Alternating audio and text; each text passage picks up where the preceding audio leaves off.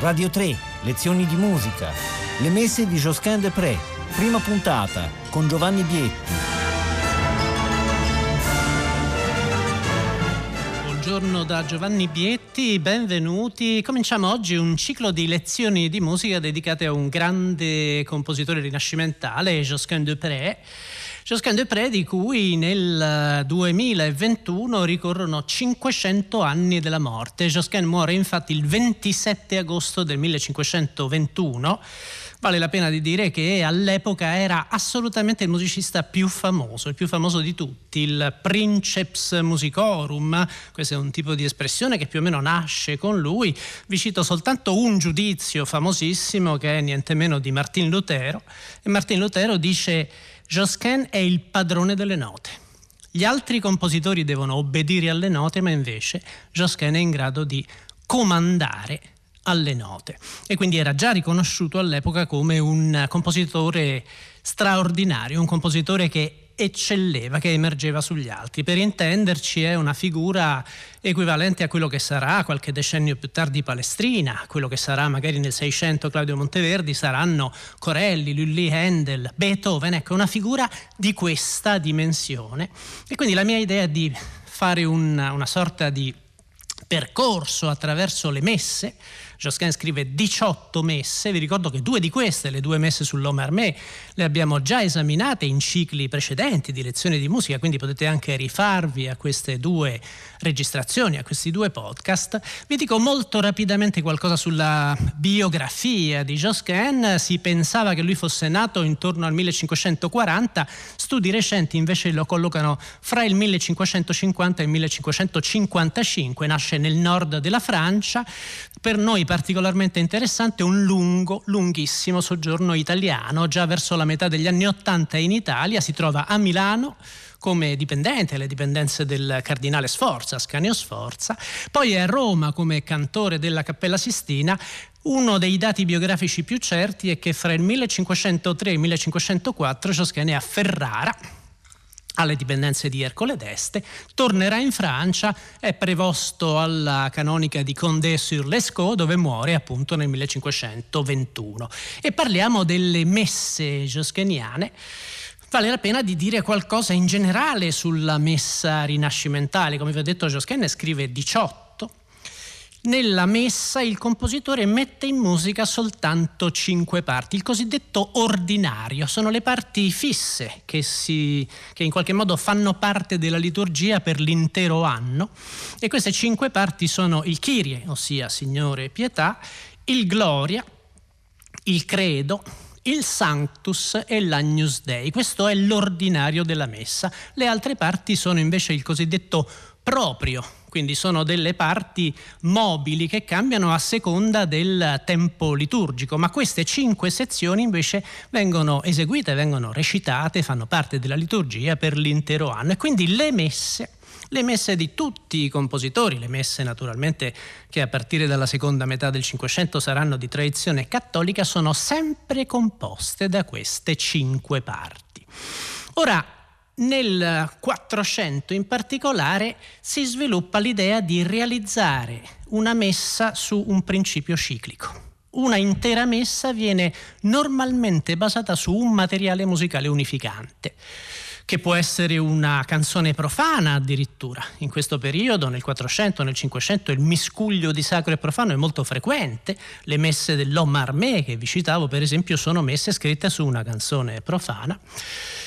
Quindi un, come si diceva all'epoca, un cantus firmus, un materiale di base unificante che ricorre in tutti i cinque movimenti, magari in maniera molto variata, in maniera molto differente. Perché? Perché c'è bisogno di questo materiale unificante?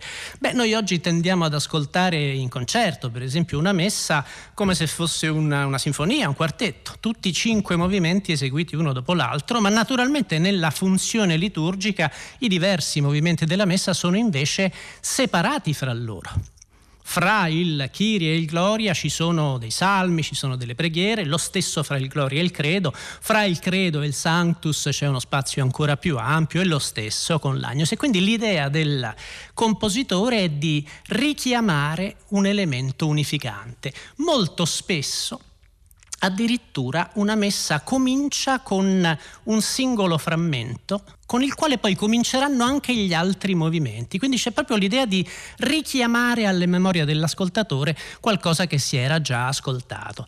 Noi cominciamo questo percorso josquiniano con una delle sue prime messe, diciamo subito che la datazione delle sue composizioni è una datazione controversa, in questo periodo non abbiamo date precise con qualche rara eccezione, e questa è la messa L'Ami Baudichon. L'Ami Baudichon vuol dire che questa messa è basata su una chanson di danza, un tema monodico, profano, di cui abbiamo documentazione già all'inizio del Quattrocento, ed è un tema che non potrebbe essere più semplice. Ve lo faccio sentire al pianoforte.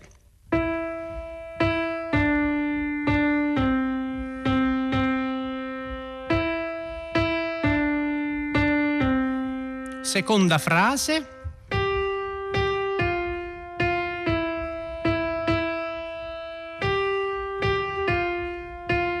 La terza frase è uguale alla prima.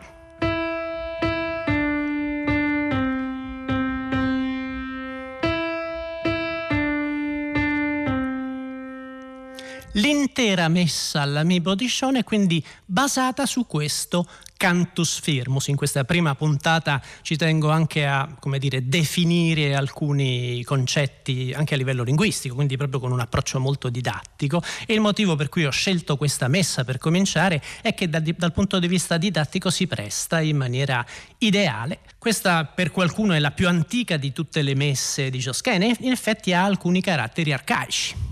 Il cantus firmus, questo che vi ho fatto sentire, viene sempre eseguito in una sola voce, che è il tenor, eh, diciamo nella successione delle quattro voci di questa messa è la terza voce, relativamente grave, sotto c'è il basso. Altro aspetto, questo cantus firmus viene sempre eseguito in valori molto larghi.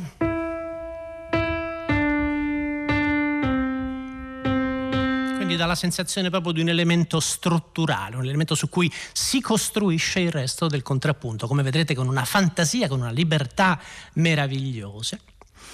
E l'altro aspetto interessante è che tutti i cinque movimenti cominciano con uno stesso motivo, tecnicamente si chiama il motivo di testa.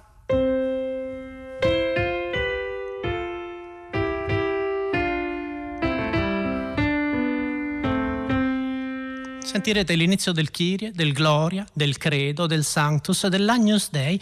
Tutti e cinque i movimenti ci fanno sentire questo inizio, che naturalmente non appartiene alla chanson, e poi entra il tenor, il tenor che sostiene per l'appunto il cantus firmus, la melodia di base, l'Ami Baudichon in questo caso. Ho scelto una esecuzione di questa messa che dal punto di vista didattico è perfetta, ideale, perché il tenor è eseguito da uno strumento, da un trombone esattamente. Quindi voi avete queste voci che sono cantate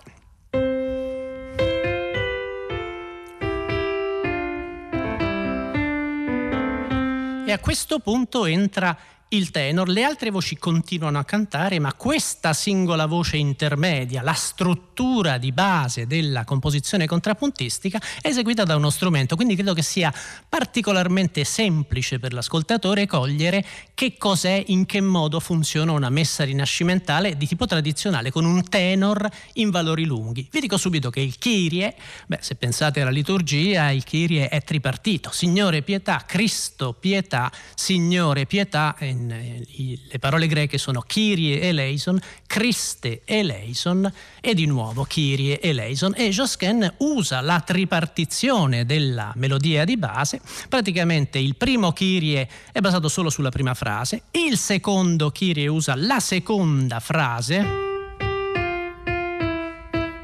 e di nuovo la prima, e poi il terzo Kyrie ci fa sentire l'intero tema, l'intero cantus firmus. Ma a questo punto ascoltiamo direttamente il Kyrie della messa L'Ami Baudichon di Josquin Desprez. Motivo di testa.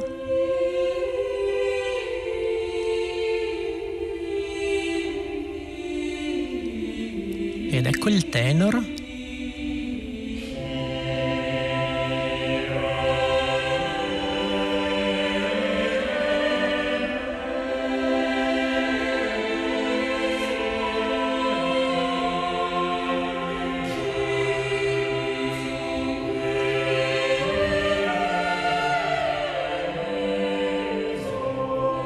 attenzione, il Criste,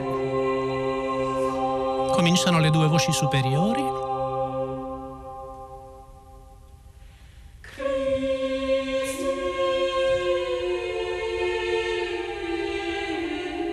Ed ecco il tenor, la seconda frase.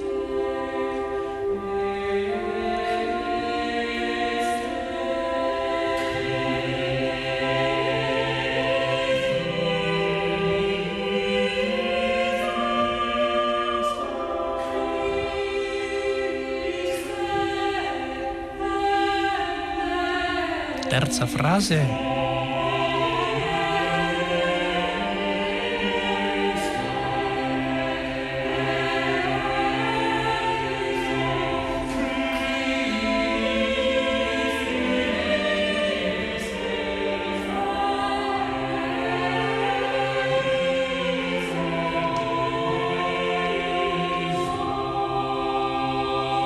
Ed ecco il secondo Kyrie.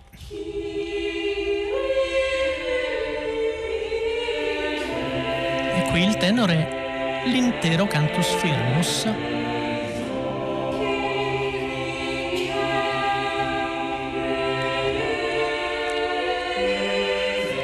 Seconda frase.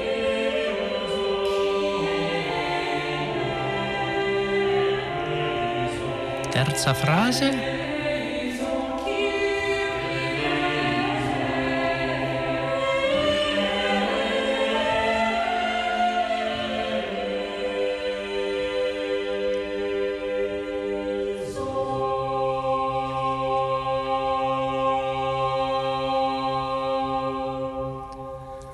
Credo che da questo ascolto, questo intero Kyrie che abbiamo ascoltato, si colgano i caratteri della messa rinascimentale. Il tenor, in questo caso l'avete sentito, molto chiaramente messo in evidenza perché è eseguito da uno strumento. Questa è una pratica documentata. Siccome il tenor normalmente è in valori molto larghi, era più semplice farlo eseguire a uno strumento rispetto che a una voce che è costretta a sostenere queste note così lunghe. E sopra e sotto, intorno a questa melodia di base, si dispiega questo contrappunto con le voci che appunto si basano sul cantus firmus, che è l'elemento strutturale di base, e avete sentito, penso, con che libertà Josquin fa muovere le voci. Questa libertà assolutamente meravigliosa. Un altro aspetto che avete sicuramente colto è il fatto che le quattro voci cantano insieme solo in alcuni momenti. Molto spesso le voci sono due oppure tre, quindi c'è un uso dello spazio musicale molto diversificato, molto ramificato. Se ascoltiamo l'inizio del Gloria, l'inizio del Gloria possiamo sentire anche soltanto un, un piccolo frammento del Gloria, beh, vi renderete conto che questa tecnica, la tecnica che all'epoca si chiamava del bicinium, usare soltanto due voci che però possono variare. Quindi il Gloria comincia con il motivo di testa,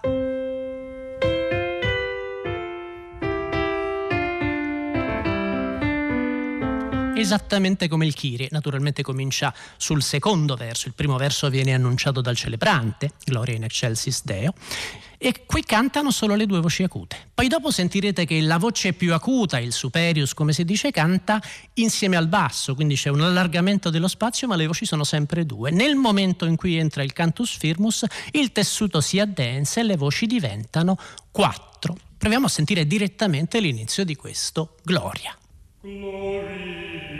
Celebrante, risposta delle voci,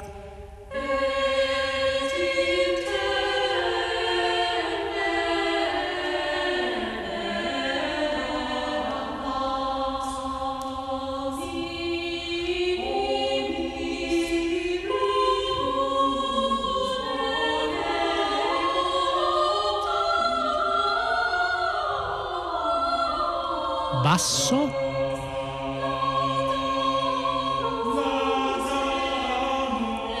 sempre due voci, ma sentite che lo spazio si è aperto.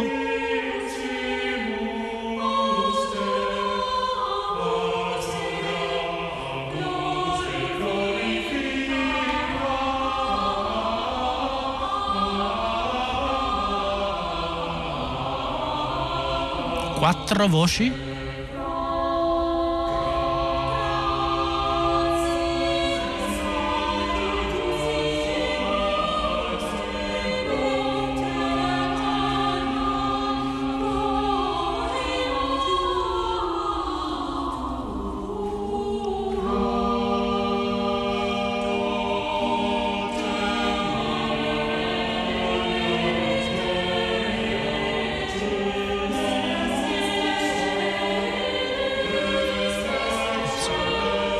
facciamo sfumare. Mi interessava farvi sentire soltanto questo inizio per cogliere la particolare costruzione. Questa è tipica del Quattrocento, l'idea di usare questi bicinia tecnicamente, come vi dicevo, quindi dividere il tessuto di quattro voci in coppie di due che si possono alternare, come in questo caso. E qui avete probabilmente colto anche la raffinatezza della scrittura a due voci di Josquin. Josquin era famoso per questo aspetto. Anche quando le voci si riducono al minimo, solo due voci, il tessuto è un tessuto ricchissimo. Qui naturalmente parliamo di una messa con ogni probabilità giovanile, vi dicevo che ha diversi caratteri arcaici, ma già degli aspetti tipici della scrittura josquiniana, la libertà del contrappunto. Avete sentito queste voci con che libertà si muovono nello spazio, per esempio, e la qualità dei bicini, la qualità della scrittura a due voci. Se ascoltiamo l'inizio del Credo, questo aspetto è, credo, ancora più evidente, ma qua c'è una piccola complessità in più, perché quando entra il cantus firmus, lo sentirete, entra invertendo le note. Il tema originario era, e qui invece il tenor canta.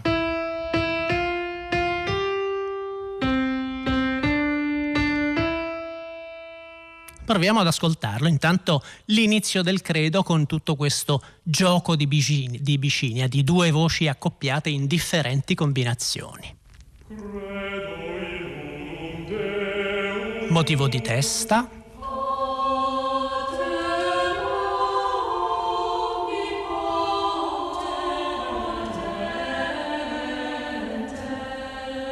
Le due voci superiori.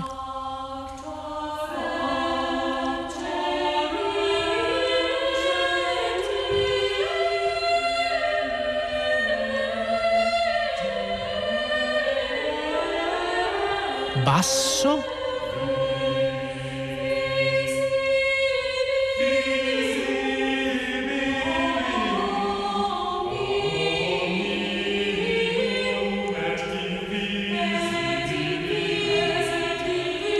Voci superiori,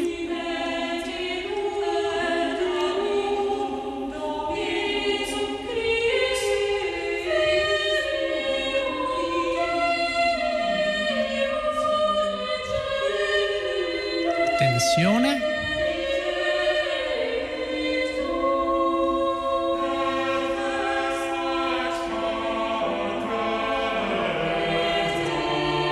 dite che il tenor sale.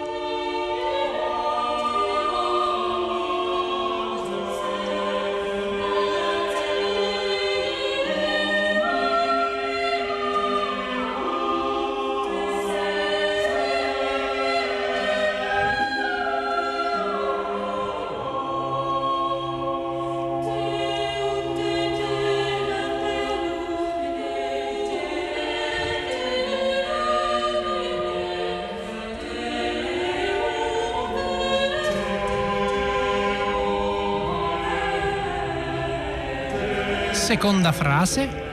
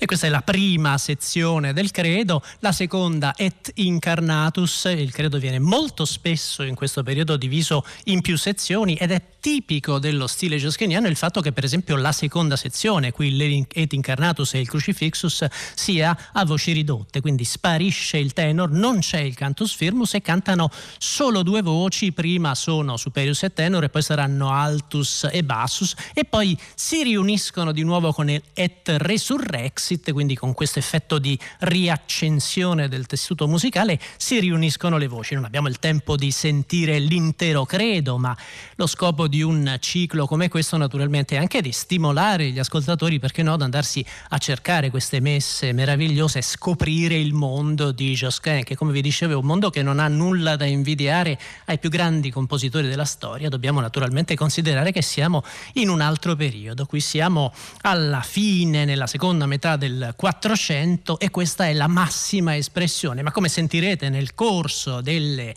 prossime lezioni non ci sono due messe di Josquin che si assomigliano. Questa è una delle caratteristiche dei grandi, veramente. Dobbiamo anche pensare che la fama, la grande fama di Josquin dipende da alcune cose che succedono in questo periodo praticamente, anche nel, nel pensiero. Beh, dal punto di vista pratico, nella storia della musica c'è il millecinquecento, millecinquecentouno esattamente, uno spartiacque fondamentale, perché nel millecinquecentouno nasce la stampa musicale a Venezia, ad opera di un grande stampatore che si chiamava Ottaviano Petrucci. Il primo libro mai pubblicato è una raccolta di brani di vari compositori, e guarda caso il compositore più rappresentato è Josquin Desprez, l'Odecaton del millecinquecentouno. Nel millecinquecentodue Petrucci scrive il primo libro mai pubblicato che è dedicato a un singolo compositore. Immaginate di chi si tratta: sono le messe di Josquin, di cui Petrucci pubblicherà ben tre libri nel millecinquecentodue, millecinquecentocinque, millecinquecentoquattordici.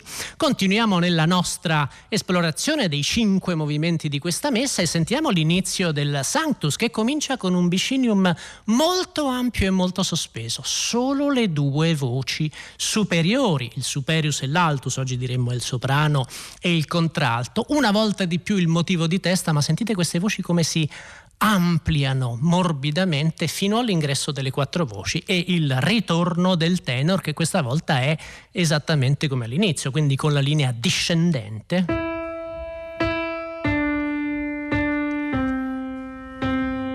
Soltanto la prima frase, ecco il Sanctus.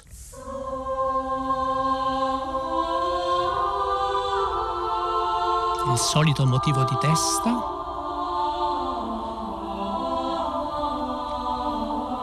Sentite come si imitano le voci ora.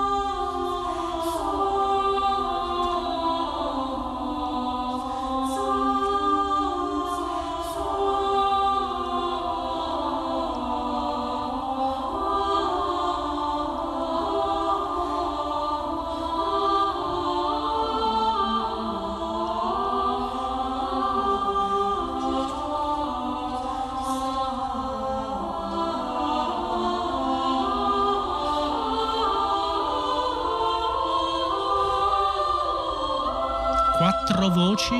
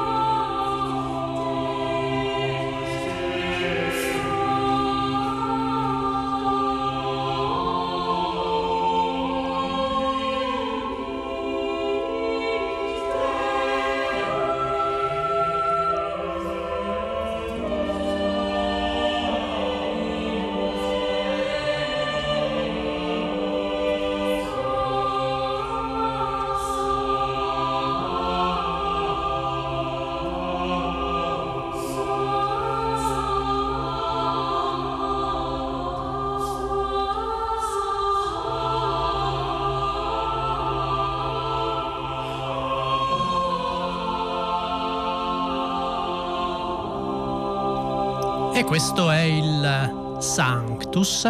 Naturalmente questo movimento continua, è diviso in più sezioni, perché abbiamo Sanctus, poi c'è il Pleni sun Celi, i cieli sono pieni della tua gloria, e eh, questa sezione normalmente nelle messe rinascimentali e quasi sempre in Josquin è di nuovo realizzata a voci ridotte, quindi all'interno della completa struttura della messa Josquin organizza normalmente delle sezioni in bicinimo a due voci, e molto spesso queste sezioni presentano dei giochi contrappuntistici più complessi, lo vedremo soprattutto in alcune delle prossime puntate. Poi c'è Losanna, sempre all'interno dello stesso movimento, e Losanna invece tradizionalmente si realizza a quattro voci, e in questo caso Losanna è l'unica sezione di tutta la messa L'Ami Baudichon che è realizzata interamente a quattro voci, eh, in questo caso sulla seconda e terza frase del Cantus Firmus, perché come avete sentito il Sanctus usa solo la prima, il Pleni è una sezione libera, e poi appunto il Cantus Firmus viene completato nell'Osanna. Vedete in che modo anche il compositore sfrutta la forma della melodia di base a livello strutturale, proprio per organizzare formalmente i singoli movimenti della messa. E un'altra parte, un'altra sezione normalmente realizzata a voci ridotte, duo scrive in questo caso Josquin, è il Benedictus, la sezione che conclude il quarto movimento. E poi c'è l'ultimo movimento, il quinto, che normalmente in Josquin è il più complesso, è il più ricco, è il più articolato, ed è l'Agnus Dei. L'Agnus Dei una volta di più è esattamente come il Kyrie, è tripartito: Agnus Dei miserere nobis, Agnus Dei miserere nobis, Agnus Dei dona nobis pacem, dai, dai a noi la pace, dona a noi la pace. E questo dono della pace conclusivo della messa cantata normalmente offre a Josquin l'opportunità per realizzare alcuni dei suoi affetti più sospesi, più celestiali. Non lo vediamo tanto in questa messa, ma lo vedremo credo molto chiaramente nelle prossime messe che prendiamo in, in esame. In questo caso già dal primo Agnus Dei ci rendiamo conto della maggiore complessità. Intanto il tessuto del motivo di testa non è più a sole due voci, ma sono tre.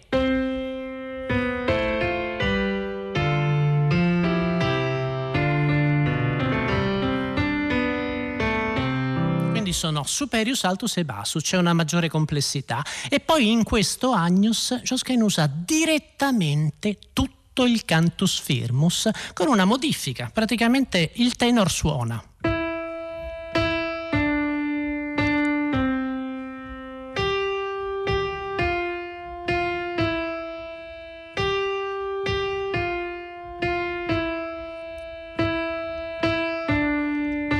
La prima e la terza frase non sono ripetute come sono invece nella melodia originale. Credo che abbiamo il tempo per sentire interamente il primo Agnus, non sentiamo il secondo, non sentiamo il terzo che è il primo ripetuto, ma in questo modo riusciamo ad avere un'idea complessiva dei cinque movimenti della messa. Quindi Agnus Dei, messa L'Ami Baudichon. Motivo di testa a tre voci.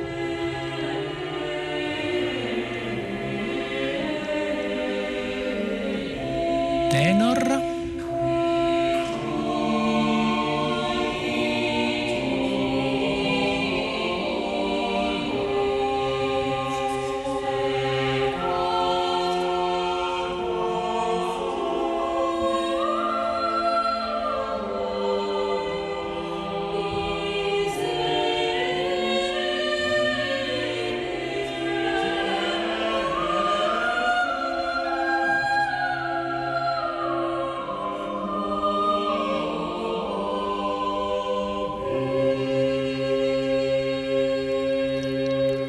questo è solo il primo Agnus, vi dicevo il secondo Agnus sarà a tre voci, quindi organico, scusatemi, a tre voci, quindi organico ridotto, e poi ripetizione del primo. E questa, come vi dicevo, è una delle prime messe di Josquin sicuramente, quindi dal punto di vista didattico mi sembrava ideale per cominciare questo percorso, percorso che continuerà domani. Affronteremo una messa sicuramente più matura che ha dei caratteri molto differenti. Buona giornata da Giovanni Bietti.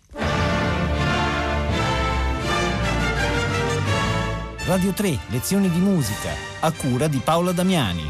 Potete ascoltare tutte le lezioni di musica dal sito di Radio tre e scaricarle con l'app RaiPlay Radio.